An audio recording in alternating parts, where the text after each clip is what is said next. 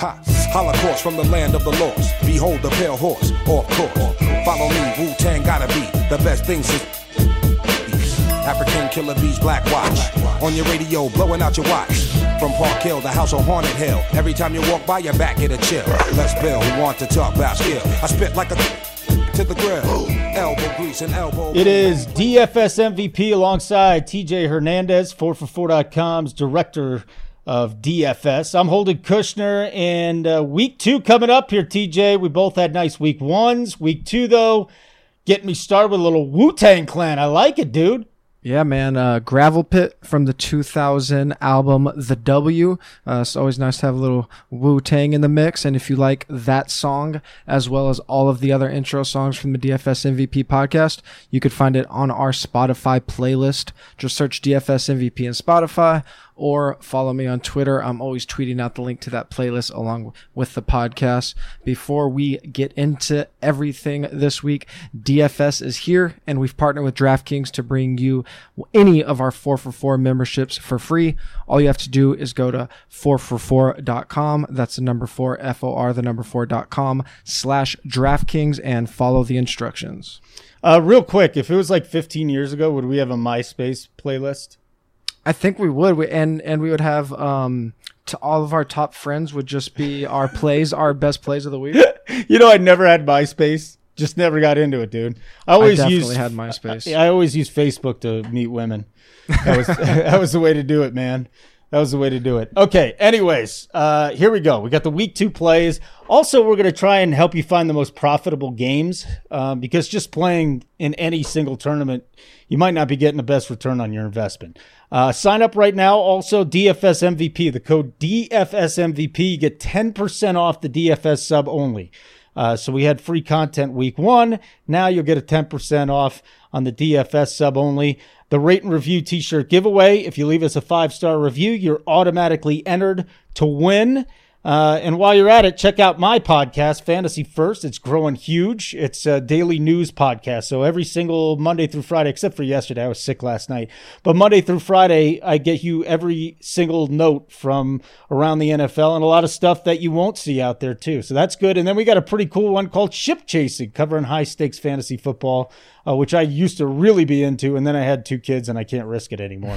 Who's the winner this week for the uh, rate and review T-shirt giveaway? Uh, J457 Murphy left, left us a nice review on iTunes. So, J457 Murphy, hit me up on Twitter at TJ Hernandez, and I will get you hooked up with the details on how to get that free, fresh, soft 4 for 4 swag. All right. So, if you're a new listener, here's what we do every week. During the regular season, we touch on uh, some of our core plays at every position for the main slates, main slates. And then we follow it with a theory segment. What's today's theory segment, by the way?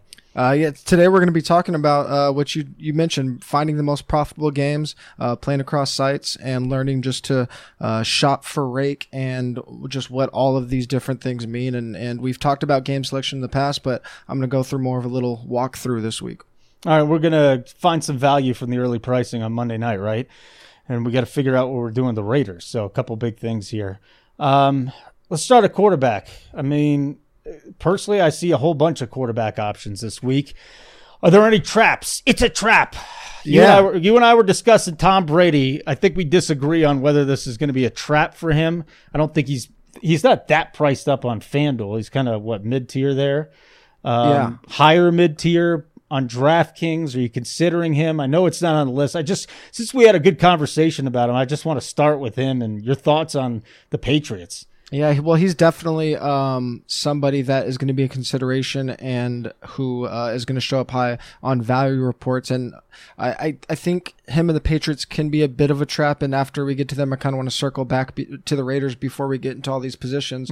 Um, but uh, the reason I have concerns about Tom Brady is is and just the Patriots in general is uh, for a couple reasons. One, we just know that this offense in general is going to be uh, very high variance in terms of who gets the fantasy production. Uh, they obviously have Julian Edelman, Josh Gordon, um, and possibly Antonio Brown this week in the passing game. We don't know what's going on with his uh, playing time as far as uh, legal troubles go. And then now they have a, a backfield that looks like it's back to a three headed monster uh, with Sony Michel, James White, and Rex Burkhead actually getting uh, most of the work last week. Obviously, that had to do with the blowout scenario. Um, but with all those pieces involved, even if the Patriots do come out and scored 28 first half points, it could easily be to four different players and variants. Uh, that that could be two different running backs, one receiver, um, and you know maybe like a defensive touchdown. If that happens, then all of a sudden Brady, even if he has 300 yards in the first half, uh, might just have one touchdown.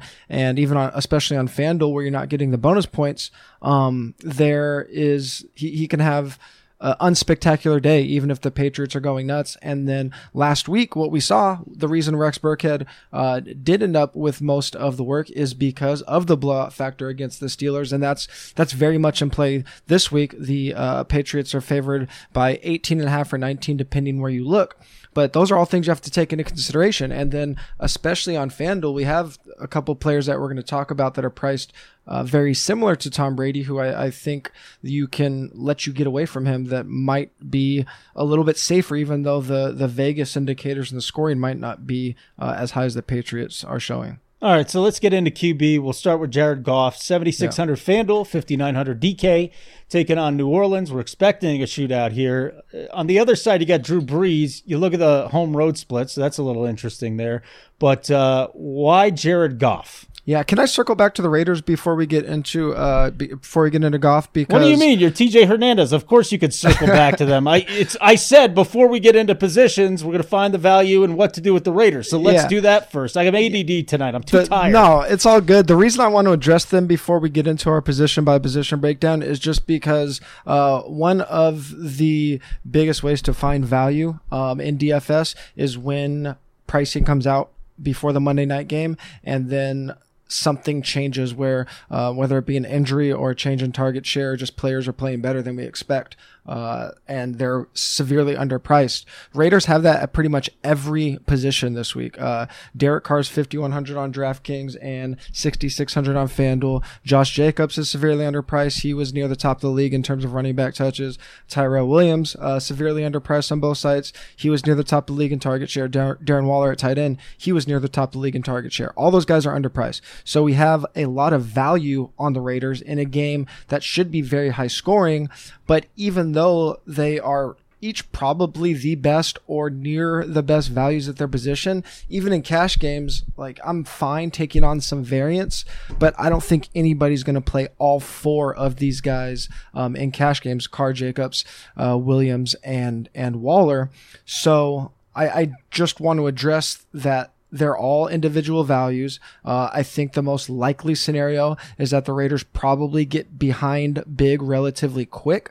Uh, Derek Carr, especially on DraftKings, there are a couple options priced around him, even though he is really cheap, uh, where you can go elsewhere. Uh, Josh Jacobs, I think, could be a little bit of a trap, even though he is way underpriced, just because we saw him only get one target last week. Now, the Raiders were pretty comfortably ahead for most of the game, so they didn't need to throw that much, so it doesn't mean that they can't use Jacobs in the passing game, but there is some game script concern there, even though this should be really high scoring. So if I had to say exactly what I'm going to do with these players in cash, I'm probably leaning towards Waller and Williams as my free squares from this offense, and uh, and then using Carr and Jacobs more in GPPs. But especially on DraftKings where Jacobs is 4,700, I don't know if you could get away from that cheap running back. I, I just do think his floor is a little bit uh, lower than some people might suspect. So I just wanted to get out that all out of the way so we don't end up doing a podcast where we just have one Raider each position for our values. Okay, very good. And I'm going to disagree with you there because I think Jacobs is a core play mm-hmm. just to me. Um, yeah. And we did see him, you know, they didn't need to throw right. against Denver. Maybe they saw something defensively with Denver. Kansas City's still struggling, man. Yep. I mean, they had a guy that looks like a gas station attendant go out and shred him. yeah. And Gardner Minshew. So I'm gonna I'm gonna go a little different for me, and I think for the second straight week too, TJ, we got a lot of mid-price running backs mm-hmm. that you can get away with in cash. Yeah, exactly. Um, yeah, there's just there there's just so much value on the Raiders. I just want to address it and say that they are all definitely cash considerations this week. All right, let's get to Jared Goff then. Yep. 7600 FanDuel, $5900 DK. You got a high over under. I mean, it's really tough to look away from him. And you talked about Mm-hmm. alternatives to Tom Brady. This is probably going to be your number one guy. Yeah, he's priced almost uh, exactly the same as Tom Brady on FanDuel. A couple hundred dollars less, uh, seventy six hundred for Goff compared to seventy eight hundred for Brady.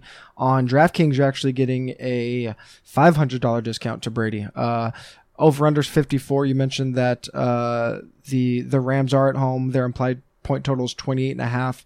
Uh, Goff is the only quarterback that shows up as a top two value uh, on both FanDuel and DraftKings at 444. And similar to the Patriots, the Rams do have a lot of variance in terms of who's going to get the scores, uh, whether it be the running backs. Uh, now there's two options between Gurley and uh, Malcolm Brown or Goff and those wide receivers. The difference between uh, Goff and the Rams and Brady and the Patriots here is I don't think the blowout factor should come into play at all, even though the Rams are uh, at home. So this should be more of a shootout scenario, and Goff gets to face a defense that finished 2018 ranked 25th in 4 for 4 schedule adjusted fantasy points allowed. They gave up a 268 and 3 line to Watson last week. So uh, I, I think Goff probably is where I'm leaning there if I'm comparing him to Brady, uh, just for uh, the fact that I think these guys will be playing the whole game. And this is more likely to be like 40 30 with both of these teams going back and forth than obviously Miami and New England will be. I hope so. I really hope so. I It's going to be a fun one. Yeah, it is. Um, and there's that revenge factor too. And of course, Drew Brees is playing it down, but this should be a good one. And I think it'll probably be the most popular game out there as, as far as, um, Definitely. well, it'll probably be the Patriots one, right? And then maybe this game. Yeah, we have uh, we have the the Rams. Um, so the Rams collective ownership is always going to be a little bit lower than some of these other popular teams, just because their uh, wide receiver ownership is going to kind of cannibalize each other. And then uh, now Gurley they don't have that super popular running back in Gurley, uh, but. Um, but the Saints, uh, the Patriots, the uh, Chiefs should all really dominate ownership this week. All right, let's get into our, our next one here. And you think this is cash viable? Josh Allen, 7,500 FanDuel, 5,300 DK, given that it's really, it's not much of a savings. It's $100 less than, than Goff on FanDuel, and but $600 on DK. Yeah, big savings on uh, DK. I just wanted to bring up Allen specifically because he's another quarterback in that price range. We have uh, four quarterbacks on FanDuel between 7,500 and 7,800. Goff, Brady, Allen, and Dak, who are all uh, probably have pretty similar floors. Allen for different reasons than tho- those other guys, just because he's going to give you uh, that rushing floor. Since week 12 of last year, uh, only one game below 30 rushing yards for Josh Allen, 38 rushing yards last week. So basically, you're getting a, a passing touchdowns worth of fantasy points uh, before Allen even throws the ball. And he is the, the price discrepancy is pretty big for a quarterback. The QB 12 on FanDuel, the QB 16 on DraftKings. And because of that price discrepancy, he comes in as our uh, top value on DraftKings. The Giants gave up uh, 405 and four touchdown line to uh, Dak last week. And he's the player that I brought up where if you are in this conundrum where all the Raiders look like super good values because of how cheap they are at every position, but you don't want to be loaded up on Raiders in cash games, uh, he's only two hundred dollars more than uh, than Derek Carr, but I think he'll probably be way less popular. All right, running backs now. Alvin Kamara. Is this something where, you know, you're you're going because they're going to have to rely on him even more in a high scoring game? He's on the road. Tell me why Alvin Kamara really stands out at 8,700 on FanDuel and 8,200 on DK against the Rams. Sure, we don't have um, CMC on the main slate. He's playing on Thursday, so that takes one of uh, one of our our rocks as far as like the the high volume running backs goes.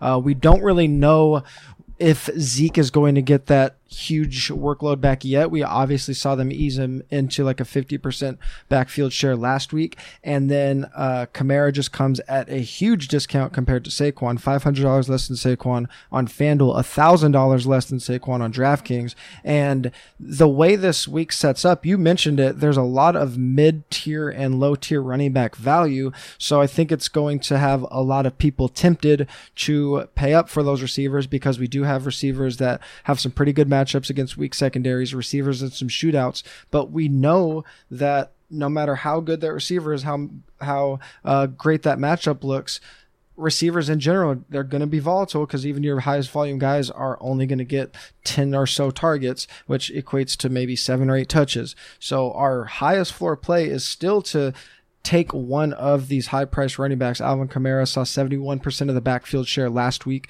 including eight targets. Uh, that is way higher than we typically saw with Mark Ingram, even though Kamara was still putting up the good numbers down the stretch. When Ingram was back last year, it was closer to like a 60-40 split. Uh, and, and Latavius, I think he did get a touchdown, but it looks like Kamara is going to be much closer to uh, a workhorse back than we saw down the stretch with Ingram uh, last year. So then we talk about those mid tier. This is just mm-hmm. flat out discount with the next two yep. guys.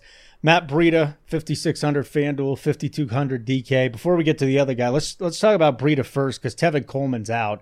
I think what Raheem Mostert is going to be his backup. Uh, Shanahan doesn't mind using two backs, but this could be a really nice workload for Matt Breida this week. Sure, he uh, he already saw 15 touches last week um, in a game where he wasn't expected to to uh, be the starter or carry the complete workload. I think everyone kind of thought Breida and Coleman would be close to like a 50-50 touch share. A lot of people were on either side of it, uh, but but it seemed pretty split in the industry of who they liked more. Uh, it seems pretty clear that Breida's going to be the main guy um, against the Bengals this week, with Mostert probably coming in for like a 30 35% touch share. Uh, he's not going to get you that like 80% backfield touch share that some of the top guys are going to get. But again, you're getting him at uh, a, a really big discount. I mentioned he saw 15 touches last week.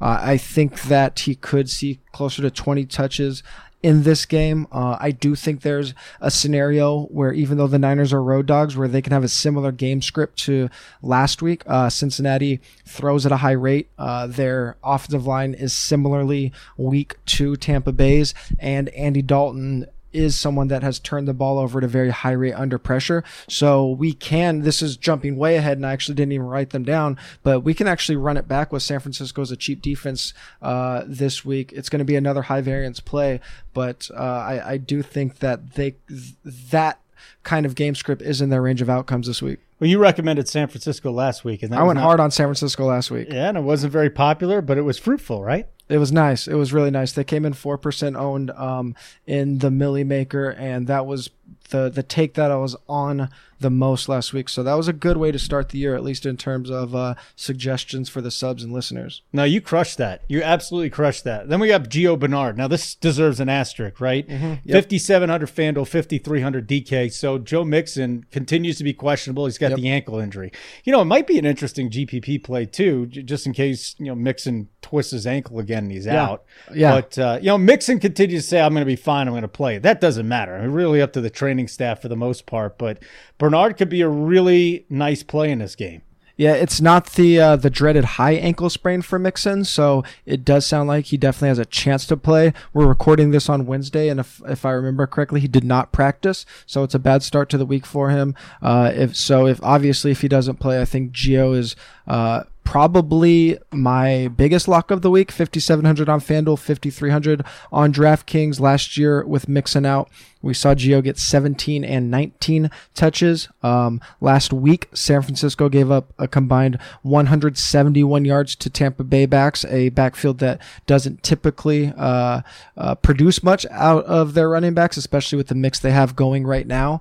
If if uh, Joe Mixon doesn't play, and for whatever reason you are flip flopping between these two guys, you don't want two players in the same price range. It doesn't work out for the way you're trying to build your roster, or you just don't want two opposing backs um, in a cash lineup. I'm leaning Bernard because I, I, do believe that he'll get a higher touch share, a backfield touch share than Breida. And Cincinnati, while they did give up a top 10 finish to Chris Carson last week, they actually only held him to 81 yards. It was a very touchdown dependent top 10 finish. So, uh, if I have to choose between these two and Mixon's out, it's definitely Bernard.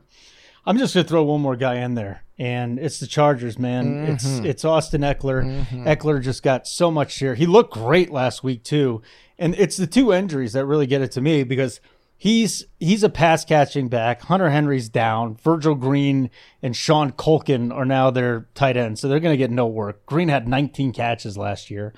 Um, and Mike Williams is not good. So uh, Anthony Lynn's talking, he's saying, we got to bring somebody in. So that keep an eye on that. If Williams is out too, uh, that's even more targets for Austin Ekeler, in my opinion. So mm-hmm. I th- who are they going to throw to? Throw to Keenan Allen, obviously, but then what? You know, Dontrelle Inman, Travis yep. Benjamin. I just think Ekeler gets a ton more work in the pass game. So one thing that I think people uh, really mess themselves up on when they're trying to project offenses when something like this happens. Hunter Henry out, um, obviously, really opens up some of the sh- more short targets for Ekeler, uh, and then it like I think Mike Williams is trending towards not playing, they want to project the third or fourth guy to come in and, and get some of uh, that work. But one of my favorite things to do in DFS is look for offenses that are the most concentrated offenses in the league.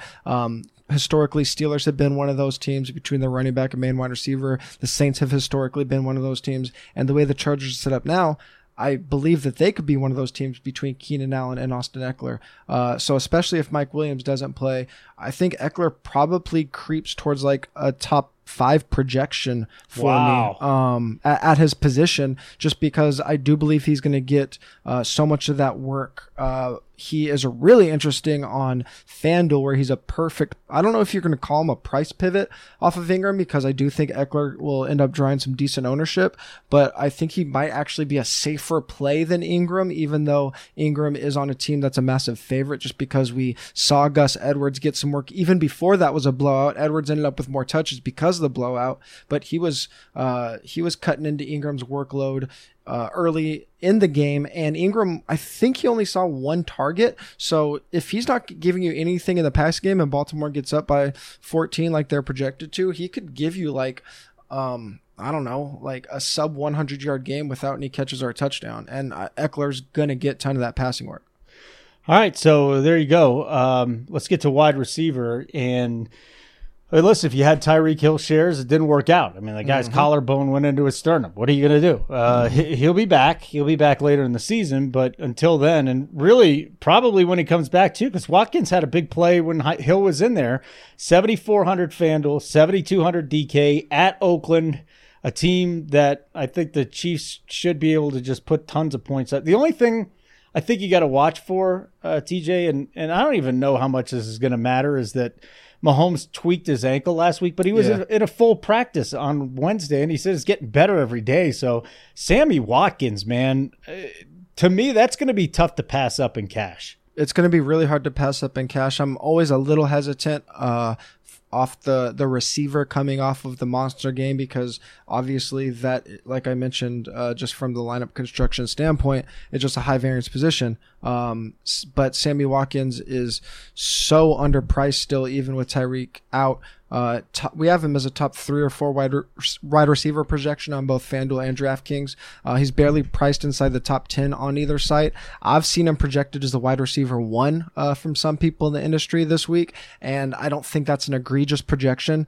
Oakland allowed the highest touchdown rate through the air last year. They ran into a uh, what I think is going to end up being one of the worst offenses in the league in the Broncos last week. So they looked better than they really are. They're going to be down definitely Jonathan Abrams and probably Gareon Conley. He's day to day already after that scary neck injury, but uh, what's probably one of the worst secondaries in the league now down two starters in a game where uh, the the Chiefs have the second highest point projection of, of the week. Uh, I mean Watkins is he's their clear wide receiver one now. And uh, I mean, obviously Kelce is one A, one B, but we don't know if uh, if Mecole Hardman is going to be a legit wide receiver too. He played eighty percent of the snaps last week, but only saw one target. So again, going back to those concentrated offenses, concentrated passing games, uh, it could just be Sammy, uh, uh, Kelce, and the running backs in this one. Uh, then a guy we both liked last week, John Brown. He has, been, I mean, he took a nice bump in salary though, sixty three hundred FanDuel now. What was he like fifty five hundred last week? I want to say somewhere in the five K Yeah. range. Yeah. Fifty two hundred on DK. They're at the Giants, and Josh Allen loves him. Perfect skill set for Josh Allen. Yeah, um, I already mentioned um, that the Giants are a team that gave up over 404 last week to Dak. John Brown is a guy that we've typically considered a uh, a boomer bust candidate just because he's never been a crazy volume guy. He was 20% target share guy last year with Flacco in Baltimore lineup, but then last week 10 targets from Josh Allen. Um, all of a sudden, if, if John Brown has double digit target upside, even if he has like eight to nine target consistency, he might end up being one of the best steals of the season if you're in redraft. And then as long as his salary is like sub 7K, he's going to pretty much going to be um, a must play uh, on any site because he not only is he seeing that volume, but average depth of target was 13.3 yards. It's actually a little shorter than we've seen from John Brown in the past. Usually he's like around a 16 to 17 yard guy, and that's why he hasn't seen target volume. But uh, three of those targets were 15 plus yards downfield. So when you combine the volume uh, with the upside, those deeper targets, those two things combined are are can arguably be as important as something like red zone or goal line targets. Allen Robinson, 7,200 FanDuel, 6,100 DK. Denver and the Bears. I am afraid to really play anything but the defenses in this game.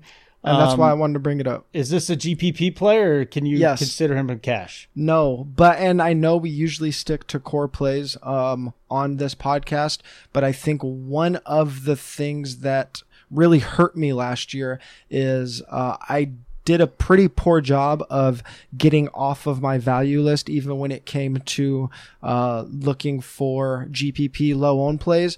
Uh, I still would go to those values and just look for the the pivots or the the cheap guys. Um, in the same game uh, more often than I should have, and just didn't go down the list and, and look for pure upside. Uh, and the thing about wide receiver is, as long as your wide receivers are getting the volume um, and they're the main guy on an offense, even that offense isn't good, they have a lot of upside. And like I said, it's a very high volatility position.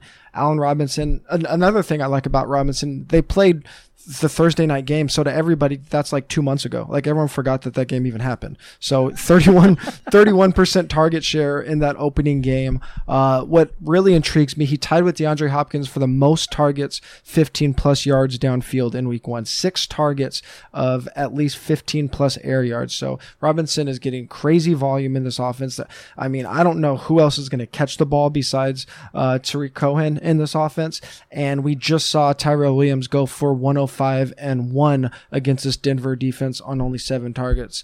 Uh, I think Ro- Allen Robinson. Just because he's kind of in an awkward salary range because there's so many receivers in really good spots, he could be the slate breaker this week. Wow.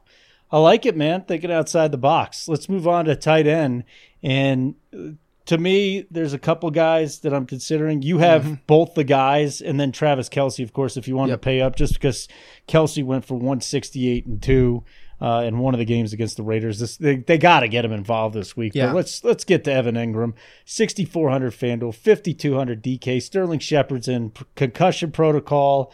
Um, i- it's against Buffalo. I mean, this guy is just a target monster. Yeah, he's not going to be. Uh, he's not going to see 14 targets every week, but with Sterling Shepard possibly out, and it's again, uh, it's just kind of the theme of the show. I wasn't even expecting it to be this way, but just these super concentrated offenses. It could be all Evan Engram and Saquon Barkley this week. Uh, I, like I said, I don't think 14 targets is realistic, but I think like a 30 percent target share is, and with Shepard out, it's it's possible Engram leads the entire league in targets in week two. Um, you mentioned Kelce, and I think Kittle's viable as well, just because those guys are so far head and shoulders above the rest of the league, at least at the tight end position. But Engram could be right there with them, and depending on which one you're comparing him to and what site you're on, you're getting him at a fifteen hundred to two thousand dollar discount compared to uh, Kittle or Kelce. And I mean, it's it's all about that value, and if you're getting that value with that volume, uh, I he might be the best tight end play of the week. You know, Mark Andrews, your next guy, 6,100 FanDuel, 3,800 on DK. I really like that price on DraftKings, by the way. Mm-hmm. Um, That's great. did we just make too much out of the Ravens because they were playing the Dolphins last week? Is it No. possible we did? But we were talking up Andrews in the offseason. Exactly. And that's the point I was going to go back to is one of the things that I harp on early in the year is get value on the guys you expected to break out before their price increases. We already saw a price jump for Andrews um, on both sites, uh, pretty significant on FanDuel where he's priced up as the uh, the tight end five on the main slate. Um, but if we're looking just cross site value, he's three hundred dollars than uh, cheaper than Engram on FanDuel. He's fifteen hundred dollars cheaper than Engram on DraftKings. He saw thirty one percent target share uh, in Week One, which was tied with Darren Waller, who we already mentioned as a value, as the third highest target share among tight ends. It was the 14th highest target share across all positions. Uh, and Arizona they gave up a 6 131 line to TJ Hockenson last week. It's an Arizona that's missing two starters in their secondary. Uh, similar to TJ Hockenson, Mark Andrews is a uh, a deep average depth of target tight end, plays like a downfield wide receiver. And I think I mentioned this on this podcast before, and I'm trying to put the comp out everywhere I can so that I could get credit for it. That I think this is that I think this is Greg Roman's, Colin Kaepernick, Vernon Davis oh. 2.0. Ah, all right, all right. So just know you heard it here or saw it on social media first from TJ Hernandez. Uh, defenses, Patriots and Seahawks is who you're looking at right now. I'm going to agree with one.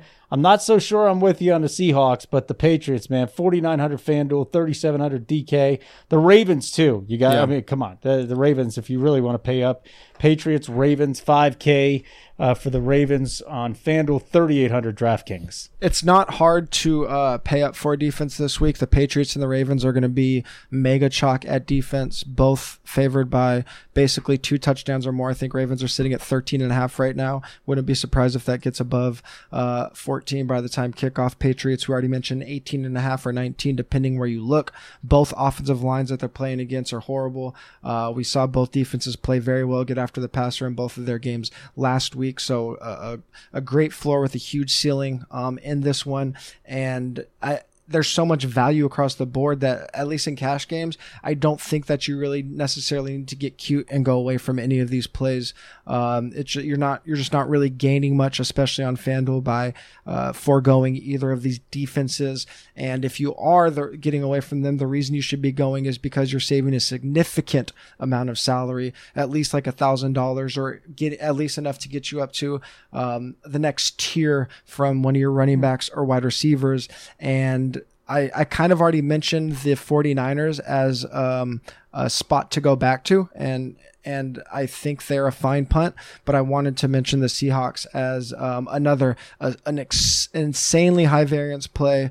Um, I, I actually saw a couple people end up playing San Francisco in cash, and obviously in retrospect that would have been great. But Seahawks um, have a similar have they have similar indicators as uh, the 49ers did last week. They're thirty seven hundred dollars on FanDuel, twenty nine hundred dollars on DraftKings. Um, Pittsburgh led the league in neutral passing rate last year. We're obviously looking for uh, opportunity for a, a, a defense to face a team that's going to throw a lot.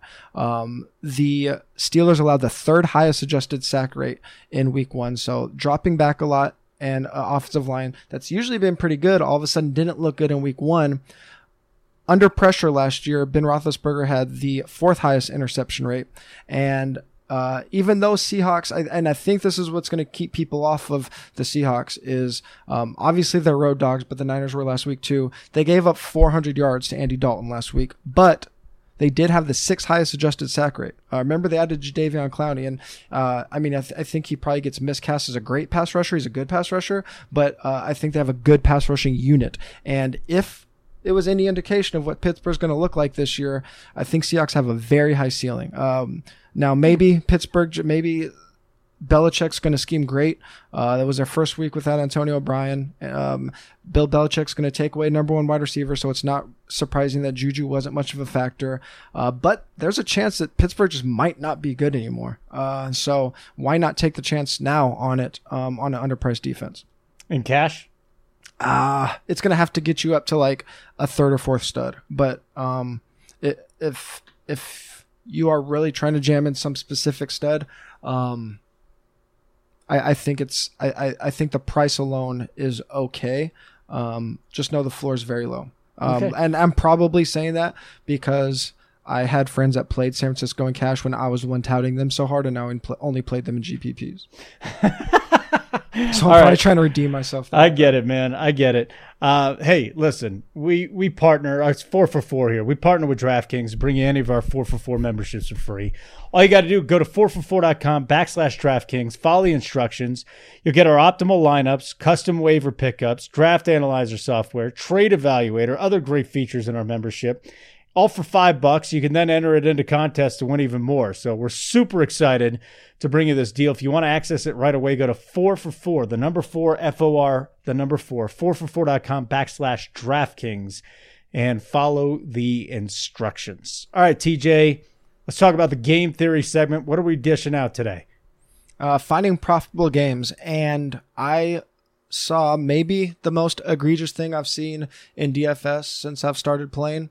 Um, and that's why I want to talk about it this week. It's why I wrote about it in TJ's take on 4 for 4 at the beginning of the week. Uh, we had two games with million dollar prize pools and no rake that didn't fill in week one. Um, Yahoo has a contest with a million dollar prize pool with no rake.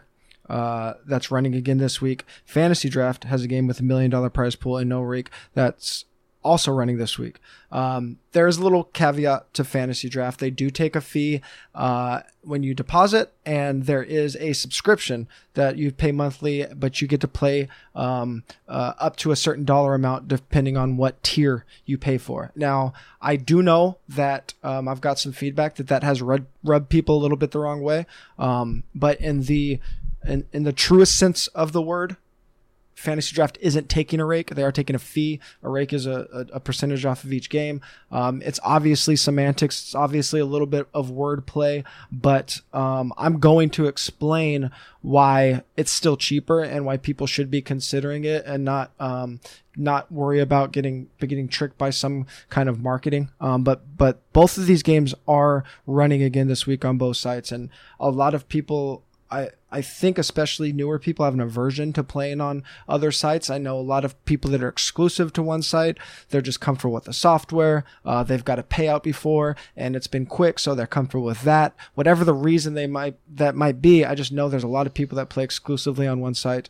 Um, but I, I want to go through and explain why I think you're probably losing money by doing that. I'm I'm gonna go specifically through Yahoo and Fantasy Draft. Uh, that's gonna be the entire theory segment just explaining and giving examples of how and why you're going to save money and then just before we get into that just give you an anecdotal example be like it's it's very like it's so profitable to play these games that aren't taking a rake, especially when they aren't filling and and giving overlay. Because I mean, we use the term free money. You still have to have a decent lineup, but the percent chance of cashing is so much higher if um if the if the pool isn't full. Um, and then obviously, if they're not taking money out of the prize pool, you're just getting that much more when you do cash. So last week, um, I had a couple things that uh, cost me a, a lot of money on FanDuel and DraftKings, and I still ended up with a really profitable week because I played on these two sites. Um, now, is it always going to work out exactly that way and that pretty? Uh, as an example, no. But uh, if I didn't play them, I wouldn't have had a profitable week. So I'm looking forward to listening to this. Okay, that's what I'm going to do. You're actually going to, you know, inform me on this uh, as far Yeah. as the games go because I usually play. Honestly, I play the same games, and and I've told you before, I'm a I'm a single entry guy and a three entry max guy. Yeah. And I want to keep it down, so you can't put some cockamamie lineup in there out of 150, and all of a sudden you hit. It's like, wow, okay, great. You know, you you figured it out. You put the puzzle together. I want to give my be- myself the best shot. Now the prize pools aren't going to be as big Right. but I still want to hit there. So Sure. let's start by looking at the games on Yahoo versus DK. Hmm And and I'm just using DK as an example. Um, obviously love DK and, and play on DK a ton, but uh, I I mean, like you said, your the price pools might be a little bit smaller. Uh, at, at least for now, the volume's going to be a little bit lower, so it might be hard to find uh, head-to-head action. But um, I I do think a lot of novice players aren't necessarily abiding by the best bankroll management, even though uh, they probably should be. And I, I'm going to use because of all that. I'm just going to use the example of uh, some of these larger multi-entry GPPs that I think probably most people are are playing, even if they they won't admit to their bad bankroll strategy. Um, but for the especially for like the the very low stakes somewhat novice or or even if you're knowledgeable but kind of new player that's just trying to dip your toes in DFS or a little experience but want to play uh, some of these GPPs with some upside, like you can still do that and do it in a profitable way. So uh, let's just take somebody that has like the bankroll to play only a two or three dollar game. Um, and as much as I've I've told people on this podcast and, and articles on 4 for 4 that you should really be game selecting and looking for smaller contests um, that have a more even payout structure. The fact of the matter is the vast majority of people when they log on to the sites they're going to see the big prize pool they're going to see the big first place prize and that's where they're going to put their money. So i'm just going to lay out why if you're looking at two sites you can still do that in a profitable manner. So right now the main event on draftkings for a low stakes player is their $3 tournament uh, called the play action. That game has almost 700,000 entries in it, and it is $1,000 to first. But to make a $1,000, uh, to cash for a $1,000, you need to come in 30th place or better. So you need to beat out 693,570 people to turn your $3 into a $1,000. Um, if you min cash, uh, come in the top, I believe it's 24% of the entire field. Um, again, some, some rough math there with that 70,000 times three. So you still need to be in the top 28, 30,000, uh, people out of, um, 700,000. You only win five dollars on your three dollars, so you're not even doubling your money if you min cash. You're you're uh, 1.7xing your money, and that's probably one of the biggest oversights that I think people um, ignore when they're looking for for tournaments to play in because especially if you're playing even if you're not max entering if you're playing uh, 10 or 20 lineups and, and you're playing some kind of like 80 20 game mix 80 cash 20 gpp if you're not even doubling your money when you cash in a tournament uh, it's going to be really hard to sustain a, a, a winning strategy um, just you, you just you just need to be making more money on your money when you do well. And if you're cash, uh, it's hard to cash in a tournament. Uh, even though it's a min cash, to beat out 75% of the field is not easy to do. And if you're multi entering, uh, a lot of times you're going to have more lineups that don't cash than do cash. So you want to maximize that money, even if it's a minimum cash. Uh, this tournament, the play action, it's a 20 max. So it's not a 150 max like some of the bigger tournaments. But if you're a little bit strapped on in terms of bankroll, you might not be able to fire off $60 just at a GPP every week. And on top of all that, 16% of the total prize pool is going to the website. So three dollars times seven hundred thousand dollars, sixteen percent of that is going to the site. So that kind of factors into why you're not doubling your money if you min cash, why you need to get thirtieth or better to get a thousand dollars. And this contest is going to fill almost every time. So the deck's just stacked against you. Um, if you're a low stakes player and chasing uh, this high payout. So, I mean, the the big two dollar game on Yahoo. That's interesting. Mm-hmm. six hundred entrants. So Right. now a thousand dollars is still nice. You know, to people, oh man, I want a million dollars. A thousand dollars, pretty good, man. Even if you're throwing it back in, into what you're doing and trying to win more money, I'm I got no problem with that. And then I still think Yahoo has a problem getting people to play their site, and I don't understand why. There's so there are so many uh, people that are familiar with Yahoo, but they just have not gotten the traction in DFS. Hell, man, f- five years ago when I knew they were coming out with it, I bought Yahoo stock. I think Yeah. like Altababa now or something like that. But I went out and I said, "Oh, this is going to be huge." Well, thank God the stock went up, but not because of DFS. They're just not filling.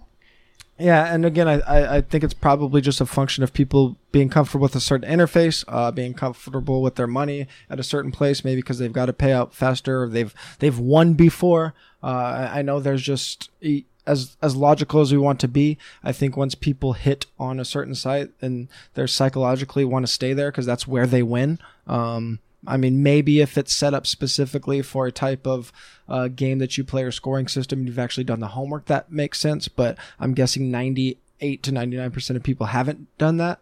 Uh, but Yahoo, I mentioned that their main event is uh, is rake free right now, um, and I know a lot of people they moved it up to 150 max, so that changes things a little bit. A lot of people can't fire twenty dollars times uh, 150. That makes sense, but even if you're just looking for a more profitable game, uh, there are better ways to go. And if we look at the biggest game that they're currently offering at, at the $2 level, it's probably the closest thing they have comparable to the DraftKings $3 play action. It's obviously way smaller. Like you said, only 5,682 entrants, but first place in that contest is $1,000.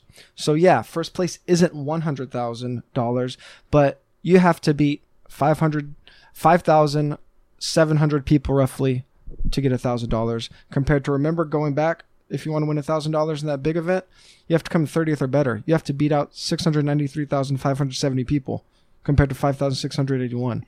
That's a big difference and obviously going to be way easier. Um, if you min cash on this game in Yahoo, you double your money. So your $2 turns into $4 instead of your $3 turn into 5 So if you're playing a bunch of lineups and you min cash a couple times, you double your money. I already explained why that's a big deal. Uh, this game on Yahoo, it's a 10 max game. Uh, it makes the playing field a little bit more even, even if you can't max enter it. If uh, if you can fire off five bullets at two dollars, uh, that's going to put you on a way closer playing field to the guys that are max entering at ten than if you could only fire off three or four at three dollars when you guys when you got guys that can play twenty. It just uh, I mean, just makes sense. You want to be able to be as equal to everyone else as possible. You don't want to be firing off one or two bullets when uh, everyone else is firing off 150. Obviously, you can win that way, and people have won the biggest contest that way. But I think you're probably at a decided uh, disadvantage. On Yahoo, at this low stakes game, only 12% of the prize pool is going to the site, as opposed uh, to 16% on on the bigger sites. And we've already seen games on Yahoo not fill, including their main event. So if you have any type of chance at overlay, and less people being in the contest than expected, when the money's guaranteed, that's just a winning strategy. Um, so I mean, I I just want to go over those points and explain why. Uh, there's just it- you're leaving money on the table. Um, it's just like if we do a side by side example, it, it looks like a no brainer. What about fantasy draft? Mm-hmm. Right. Um, yeah. So it's a little bit different on fantasy draft. Yeah. It's, and what it's is a It's half point PPR. Half point PPR and uh, no, no. Fantasy draft is the the scoring system is the same as DK. Okay, Uh, so they're full point PPR. yeah, Yahoo's half PPR. And then in Yahoo's like FanDuel and fantasy, right? Excuse Yeah. me. It's, they only sponsor my podcast, so I shouldn't. no, no, no. So go on, please. Um, and the extra, the extra um, um, layer to this is that fantasy draft. It is a little bit different, and I'll, I'll circle back to this.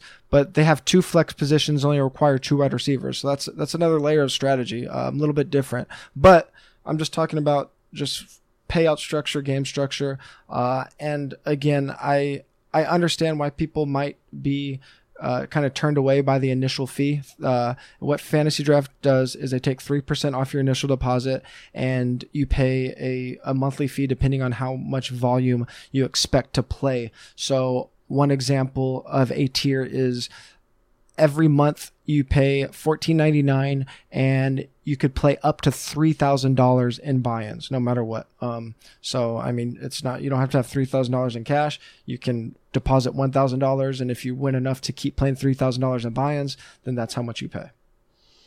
Okay, so fantasy draft. Where am I finding the edge though? Because you do have some fees, but there's got to Yeah. be an edge. Right. And other sites have fees too. So the way to illustrate it is I want to side by side again go back to uh, a player that's playing on fantasy draft with a flat fee and compare it to a player that is playing uh, with a rake structure. And I'm going to compare um, it. This is going to be a very cut and dry comparison. Obviously, win rates don't work out this way. Um, you're not going to win the same exact every week, but the math works out easy and it's easy to illustrate if we just look at uh, a player that plays $500 a week in head to heads with a flat fee structure and $500 in head to head with a typical head to head structure, which is a 10% rake at medium to low stakes. Um, so if we look at a player that typically wins 60% of their head to heads, which is a very good win rate, um, and compared across the sites, here's what we'll see. On fantasy draft, let's say that that person deposits the three the full $2000 that they expect to use for buy-ins that much which you don't need to do. Um, you can deposit less but let's just say they do. Uh, the 3% on their $2000 deposit plus the $14.99 fee that they're going to pay to play $3000 in buy-ins that month is going to be a $74.99 fee. And I think that's where people are getting turned off because they're dropping 75 bucks off the bat. But let's look at win rates and look at expected profit based on those win rates and see what happens. So, if you have a 60% win rate on head to heads on $2,000 in buy ins um, in a month on fantasy draft, where you double your money every time you win a head to head, that would mean you would have $2,400 in prizes four hundred dollars in profit because you bought you played for two thousand dollars. So twenty four hundred dollars in prizes minus your two thousand dollar buy-ins. That's four hundred dollars in profit. And then if you subtract your seventy five dollar uh, fees up top, you have three hundred twenty five dollars in profit, assuming you won sixty percent of your head to heads that month. So let's look at a site that uses a ten percent rake structure. Uh, every time you win head to head because of the 10% rake, you're not doubling your money. You're, you're, or the prize isn't double your money. The prize is 1.8x uh, your money um, because of that 10% rake from both players. So if a player wins 60% of head to heads on $2,000 in buy ins on a 10% rake structure, that's $2,160 in prizes or $160 in profit. So $160 in profit on $2,000 of buy ins for a 60% win rate player from that rake structure. Go back to the flat fee, that same win percentage, $325 in profit. So you're doubling your profit just in those head to head games by paying that flat fee structure. Uh, I mean, it's it's crazy that people are more concerned with feeling like that they're getting cheated on semantics than actually going through doing the math and looking for what's profitable in terms of how you can win the most money. Now, there is a caveat here. Like you said, the game isn't the same. Uh, fantasy draft, you, they use two flex positions. Uh, it's that that's going to change the strategy. You can't assume equal competition. I do think that because most novice players haven't recognized this, that the the general uh, player right now, the average player is probably a little bit stronger on fantasy draft than on the other sites. Uh, and you just, for those reasons, you can't assume a constant win rate across sites. And I don't know that you necessarily have the volume available to be able to max out head to heads on the sites like you would on, um, on FanDuel or DraftKings. But if you just like do the math and look at that to not at least consider moving some of your action to a site where mathematically you're going to make more money. I, I think it's a I- it's just a waste. And like I have no monetary incentive to push one side or the other. I play on all four sites. Um, I played on all four sites last week, a lot on all four sites last week, and I mean, yeah, the volume's on one site, but the the the rake is better on the other sites. Uh, so you're just doing yourself a disservice. And I mean, if you just go out, that this information is available. Um, it just takes a couple hours to go through it and do the math and plug the numbers in, and and yeah, it's a pain in the ass, but you're gonna make more money. Just wanted to do that for you. That was terrific. Thank you very much for that explanation. I mean, Yeah, man. seriously, it clears a lot of stuff up because you see a lot of people are like, "Oh man, I got to sign up just to do this." Mm-hmm. Well, if you play a certain amount of money, then you're going to be better off, or at least Yeah. as good. And and if you are somebody that has already been playing on FanDuel or DraftKings, um, the other site, even if they're not publicizing it or you haven't found anything, if you send them an email, they're probably going to give you some kind of bonus. So that's more free money. Uh, and honestly, these opportunities probably aren't going to be there much longer. Like the you need to do this right now. Like you can't wait a month into the season to do this because the opportunities are going to dry up. Either everybody's going to catch wind of what's happening and everyone's going to move over there, so there's not going to be overlay. The the games are all going to fill, um, or the games aren't going to fill. No one's going to listen to me, and the sites are going to adjust, and they're just going to make the game smaller, and they're going to fill because the game's smaller. Either way, the opportunity is going to be gone. Uh, so I mean, look into it.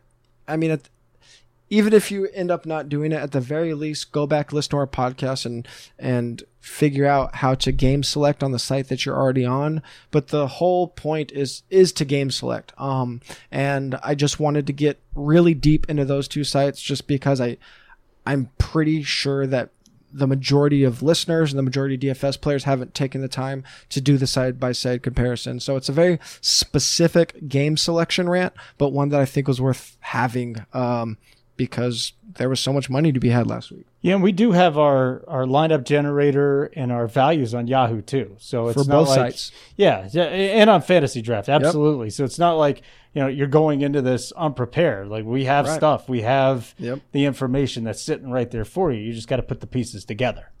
Yep. All right, man, that was great. I, seriously, I enjoyed just listening to that, and I'm part of this show. So, uh, again, if you want to get in on Yahoo Fantasy Draft and you're looking for some advice or some some values or lineup generators, uh, again, sign up with the code DFSMVP, get 10% off the site. And what do we got? Seven day free trials. Yeah, I didn't mention it at the uh, top of the show because I wanted to reward everybody that stuck with us till the end. if you um, if you go to my Twitter, there is a link. Uh, Twitter's at TJ Hernandez that takes you to the page on 4for4 that gives you a free seven day trial.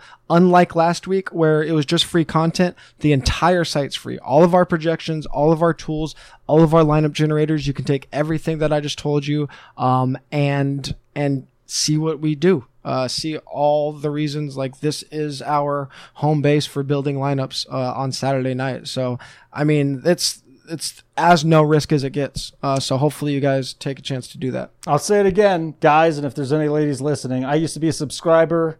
The content was so good. I called the guys up. I said, I want a job, and I figured out a way to get in. So it really is terrific, and it's going to help you out. That's the only thing I could say because it's, it's an actual testimonial. Uh, rate and review T-shirt giveaway. You leave a five star review, you're automatically entered to win. If what if you leave a bad review? Are we going to hunt them down? I th- I'll come up with a punishment. I'll I'll put out a um a fake podcast uh, that only goes to their thing and give all my worst plays of the week make them sound like my best plays. That's a pro. I don't know if we have. To, we could do like a five minute podcast. I think I can know? do it. Yeah. I mean, just pick out like the worst plays of the week. Be like, oh, you know what's going to be a great GPP play this week? Paul Perkins at forty seven hundred dollars. You must move. play him. Only move. Yeah, we didn't even talk about Adrian Peterson either, but we could talk about that another time. Uh, anyways, follow TJ on Twitter at TJ Hernandez. Um, if you don't, not sure you got the right guy, it's got Stewie from Family Guy. And you can follow me on Twitter at Holden Radio. And if you see my picture, it's like a serial killer that's staring right into your soul. Yeah, man. Just wanted to bring that up. And make sure you listen to my pod, uh, Fantasy First. And make sure you read all the TJ stuff, and the site is great. And that's all I got for you, buddy. That was seriously, that was probably the best theory segment I've heard that we, we've done, and probably since you've done the first 105 shows. That was terrific. Yeah, glad you enjoyed it. Hope it makes sense to uh, all the listeners, and uh, I hope it encourages you guys to uh, go out and try to be more profitable beyond just building lineups. Uh, it's really important. Holden gave you the Twitter handles. Uh, you could also go follow 4for4 at 4for4 football. Otherwise, we will talk to you guys in the middle of week three.